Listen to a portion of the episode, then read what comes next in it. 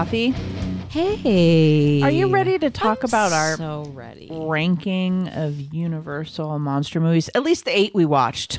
there are I know there- many more. There are, and I was so curious of how Universal even got into this, just because you know, you and I know living here, especially and having Universal Studios right there, like they're known for their monsters. and Absolutely. I remember going to the the live show back in the day when they would have the monsters all come out on mm-hmm. stage and mm-hmm. the bride and you don't see them I mean I don't really go to Universal outside of horror nights anymore but there was a time where you did go to Universal and Frankenstein was walking around and the bride was walking around it was very much a big part of what Universal I can tell you they do still walk around. Oh, that's good. Yeah, yeah, I'm yeah. glad that they do because you know sometimes you go to the parks and I'm all about making things relevant Mm-hmm. and updating. But you know this is this is universal to Yeah, me. absolutely. This Those is Spielberg. Yeah, especially Frankenstein and the Bride. Those are ones that you'll that you see walking around there. Bri- so the bride's a fun one. they keep it alive. That's good. So I just to give some people reference to this, folks who maybe haven't watched these or don't know as much about Universal, just some bullet points here. So Universal was founded by Carl Laemmle, and some people know his name because there's Laemmle theaters and mm-hmm. things like that. So Carl Laemmle in 1912 the, he was like Universal was actually considered a small studio alongside two other studios, Columbia Pictures and United Artists. United Artists, I think, was Chaplin, if I remember correctly. I, I could I might be misquoting that, but I believe that was his. And these three were referenced to as as the little three. The little three, those three, which is funny because all three funny- of them became pretty big those funny independent those tiny little, you know, Universal Studios. United always stayed kind of small, but uh, Columbia and Universal grew. So once Universal caught on to the audience's appetite for grotesque and thrilling themes in the 1920s, Universal went, uh, you know what? We're going to capitalize on this. And they then focused on pioneering and really leading the way and capitalizing on the horror genre. So they thought among all of these monsters that we'll talk about today, there was a commonality among them, which was this depiction of being an outsider, which you and I have talked about on other shows, and this ability to pull sympathy from the audience, um, but also level of revulsion from people as well. And and m- the majority of them with the exception of a few were really driven by the desire to be accepted. And i think that's why uh, when we talk about uh, if you go back to the the episode i did on queer horror some of that is really connected. And um you know some but some of these others were were known to be driven more by depravity. So that was that's a little bit just about about universal and how they even got into that so yeah, and I looked it up. United Artists was Chaplin. yeah, I thought so. Yeah. Okay, mm-hmm. cool. Thank you. Yep. So today we are going to rank eight Universal monster movies. What we did is we talk at more at length, like 15, 20 minutes about each one of these movies for our patrons. Some of you might have listened to the like five or six minute clips that I've been posting on Mondays of our of our Patreon content. And so those those five or six minutes often get into, you know, 11, 15, 20 minute discussions about each one of those movies. And so, what we're going to do today for you guys who might not be patrons is rank them all. And we'll just give a couple of qualities. We won't go into the whole thing again, of course, but we'll give a couple of qualities of each one and, and why it's ranked that way for us. But we're gonna what we're gonna do is best to worst, actually We shall. because the worst ones are kind of sometimes the more interesting ones. So we're going to go best to worst. Overall, Kathy, when I look at my ranking, it looks to me like I would say five of these are, I would say, good movies. Like out of the eight, I would say the top five for me are are good, and I would recommend. And the t- and the bottom three for me, I would say, eh. I'm really interested. I have a feeling I know your order. Well, yeah, because we've had so much conversation about yeah, these. but but also like I think that you and I maybe have a very similar order. I'm guessing Shannon and I do not know how we ordered these, Mm-hmm. and I'll be curious to see where we're different because I think what's, So- your, what's your number one? So my number one is The Bride of Frankenstein. okay, was not expecting that. I guess she didn't know. She's like, wait, what? Out of the gate, surprises. Uh, so, The Bride of Frankenstein, we are specific, I am specifically talking about the 1935 75 minute uh, original title was Bride of Frankenstein. I guess now it's morphed into The Bride of Frankenstein. Drama, horror, sci fi. Mary Shelley reveals the main characters of her novel survived. Dr. Frankenstein, goaded by an even madder scientist, builds his monster a mate. And for me, this movie was smart and engaging and metaphoric, and Boris Karloff is awesome. And I also saw, even though this is wildly different than the Mary Shelley's characters and the books and the book and such, it, it's had some metaphors and flavor and emotion that's in the book that I could kind of tease out, although the story, none of that is the same to me, but obviously because this is Bride of Frankenstein, but I I don't know, I really liked this one. I, I love some of the quotes. It made me laugh at times, you know. So anyway. Okay. What's your number one? oh I think I know. I'm sure you do. Which one? The Invisible Man. It is. I love Claude Rains so much in this movie. So this is 1933. Um, this is pre-code, pre the Hays Code, I believe. Science fiction horror film. J- Dr. Jack Griffins, played by Claude Rains, the Invisible Man, is covered in bandages and his eyes obscured by dark glasses, the result of a secret experiment that makes him invisible, taking lodging in the village of Iping.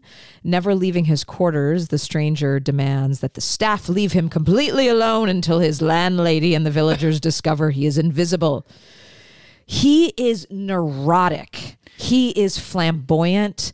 He is manic. He is narcissistic. He's all the things that we hate in real life that make a character so much fucking fun. Yeah. I just thought this was a fun movie. I did too, and that's why it's my number two. Okay. So those two were really very different types of movies. Like The Invisible Man to me is it's listed as a horror sci-fi, but it's you know it's a comedy for It's sure. it's a comedy sci-fi, I think. yeah, it's got a lot of comedy, and I get why it was horror for the time, but it's it wouldn't we wouldn't look at it necessarily as horror now. But it's hilarious. Like it was funny and it was engaging. That was, I think, its best quality is that it was engaging from beginning to end.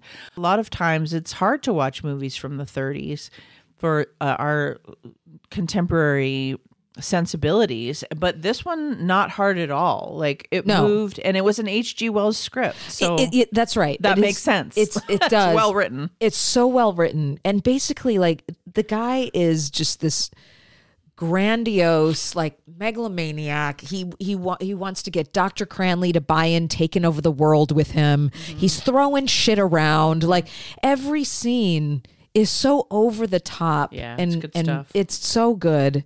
That's my number one. Okay, so I think you need to do your number two because I just said what my number two is. A Creature of the Black Lagoon. okay. I love this movie for so many reasons, and this this one is I love it for maybe the exact opposite reason, which to me it's actually a sad story. I think that the creature is misunderstood. I think the creature is trying to live his life, and to me, it's like not to get too deep, but there's a level of like you know, taking over, colonizing this area where they want to pathologize this creature because they go into his space and clearly he's going to have a violent reaction to that. Mm-hmm. And they are experimenting and and probing him. And the the woman in the film, you can tell that there's a, you know, a conflict in how she feels about what's going on and and in some ways has to feign this fear of him, but really there's a part of her that's really empathizing, especially being a woman and she herself being a minority in some way, shape, or form. I just think that everything from the metaphor to the story to the the the guy who played the creature I thought was wonderful considering he did not have one line the effects and the um the costume of the creature at that time the the way that they did his whole thing the way that it was shot I thought it was really well done Yeah, Boris Karloff was the yeah creature. the creature yeah that's right This is my number three, so we're oh, pacing a little bit now. okay so I'll just mention that I liked this for many of the reasons you said. I liked it because it's an actual horror movie. It is. It actually came off like a horror movie, whereas the first two I've mentioned felt more, definitely more sci fi. This one is also you know, this one's definitely a horror movie with a monster. Like there's an actual monster. Whereas, I don't know, Frankenstein doesn't feel like a monster. I'm sure it did at the time, but mm-hmm. it certainly doesn't now. And I also, in and it's very serious. I liked the fact that there were relationships that were developed. Yes. And that you could if you chose to like care about the characters and what happened to them and how they were navigating the situation. And so i just thought that was unique in these ones. Yeah it's it's good. So that's my number three. So now you got to say your number four or your number three because um, my number three is the phantom of the opera. Okay. Uh 1925 lon chaney. This is a silent film. It's not very long but to me the atmosphere it reminds me of like like a film noir, like a German film noir. It's it's really eerie. I think that The Phantom actually this feels like a horror film to me. And it actually he freaks me out. I want I want to I mean, it's hard to be scared by some of these older movies. Yeah. And I think that Lon Chaney's portrayal of the Phantom is really believable and he's actually a monster in this film. Mm-hmm. He's creepy as hell and it's effective. Phantom's been done so many times. And to think that out of all of the times that it's been redone, whether it's been for Broadway or the new one that came out with Gerard Butler, my God, hmm. the one that came out that you and I watched from like the 40s or whatever, 50s, whatever it was, that was terrible. This one is very effective. It's incredibly dark. Yeah. So great. Yeah. Awesome. My okay, so I'm going to move on to my number 4. And my number 4 is Dracula. 1931, 75 minutes. You know, this is Bela Lugosi, so there's nothing wrong with that at all. My issue with this movie and the reason why it didn't rank higher cuz I really went into this thinking that Dracula would be my number 1 mm. in many ways, but it it's so slow and it lags so bad in the middle. Mm-hmm and I just it was difficult to to go forward, but I did feel like it was horror, but it lost my attention in the middle, and I really feel like Bela Lugosi is the reason that it ranks so high. Mm-hmm. And so that's why that's why it's number four and not higher, but okay. it's it's not really any lower. Okay. So. Uh, so my number uh, four is for similar reasons, and it's the Wolfman. Okay. I love Lon Chaney Jr. in this. And I think that when I think of Universal Horror, this is the movie that really stands out to me because if you've ever been to Universal and you've ever done the backlot tour, there's still a lot of pieces of the set and they always reference, you know, this is this is the area where they shot the Wolfman. There's something about the story that's very tragic although there's there are horror elements to it as well. I don't think the the watching it just like Shannon talked about with Dracula, there are points where you it dips down a little bit, and what holds it for me are the the special effects for 1941 were quite sophisticated, and the set. All of that is really what keeps me there. The fog, the atmosphere, the story's fine. So that's where why he's like kind of right in the middle for me. Yeah, so we're pacing again because the Wolfman's number five for me. Okay. Like I said in the beginning, these first five for me, I would recommend. I would say these are solid movies. I liked the Wolfman for the horror aspect, for the special effects. And I would add because it's pretty emotional. There's a way that it ends, and there's some qualities to it that are familial and emotional and relationship oriented, but it it it's more much more atmospheric. I mean, there's like a scary witch lady in it that I dig, and and all of this. Like, I like all of that, but it just it drags so badly that I can't. Yeah, yeah. Maleva. No, Maleva is the is the woman you're talking about. I know. I liked her. So for me, number five is Frankenstein. Mm-hmm. Frankenstein is fine. It's fine.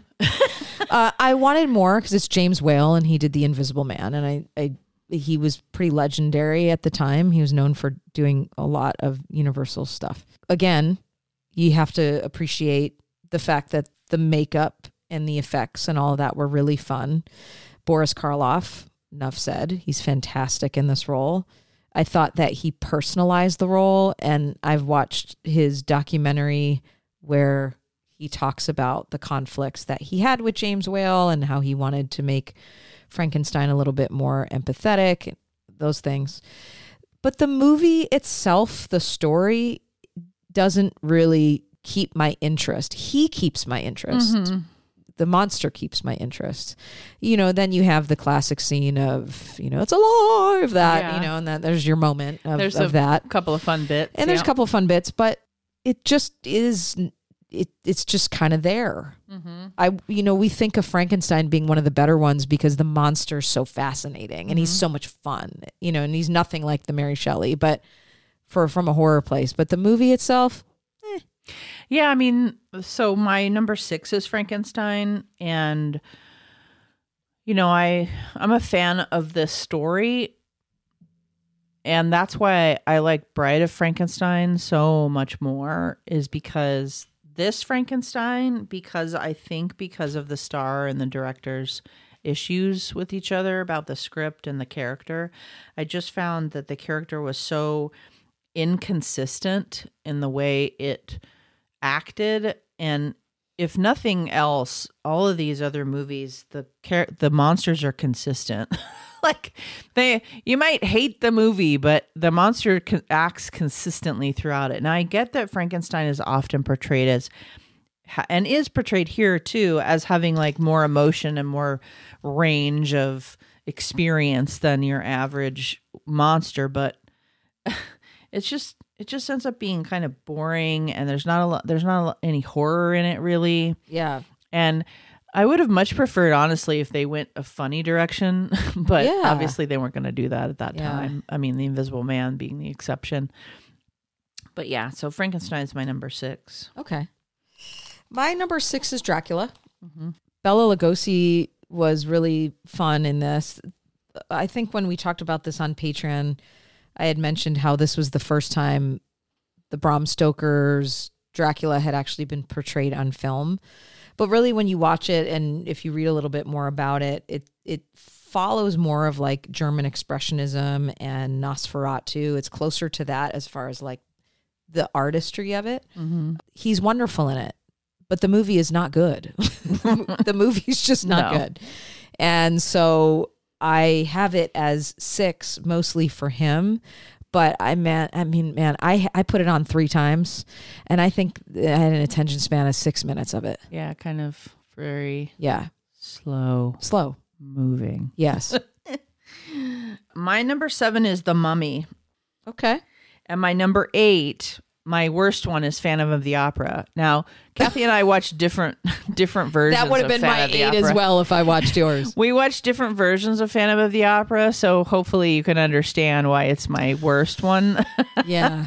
and I and I give you both of I give you the end here because it's not powers of deduction are not difficult. Like I know I know what Kathy's last ones are. yeah. The Mummy for both of us. That's my le- that's my eight. Okay, so Yeah. uh, give us your the rest of your list, and we'll Okay. just talk about the the trash altogether. So I have Bride of Frankenstein as number 7 Mm-hmm. for the reason that I just wanted more of her. I, And- I remember you. And I feel really fucking that. cheated because I love her. And I, think gotcha. her character is fucking amazing. yeah, there's so many other movies where she's. I mean, there's other movies where she's the focus, but yes. I can understand But you why. get like it's called The Bride of Frankenstein. I And you get 3 minutes of her but it's the end. also on brand. it is. Like it makes sense to me. It's like Yeah. I wanted the lady, we Well, wanted the wife. But it'd be like calling it Frankenstein and getting him for 2 minutes at the end. I Oh, would it have been just all as the pissed. time. Yeah. Werewolf, whatever. Then Yeah. there's no werewolf. Right. No, I I totally get So why. she's so great in that switch. little bit of time that she's on, and the story leading up to it is it. It's fine. So that's why I wanted more Bride. yeah, and then your number eight. The Mummy, Okay, great. that piece of shit. Right. So, um, my Phantom of the Opera, the Phantom of the Opera that I watch is the 1944 one, and it's last because it's bad. Oh, it's so bad. What year was it? 1945, God. four, 1944. That's where I said Christine was no angel of music. Yeah, it's rapey, it's creepy. It, the music is really awful, and I realized this became an incredibly famous musical on Broadway and toured all over the place. I I can't say to watch this movie like it's just insufferable.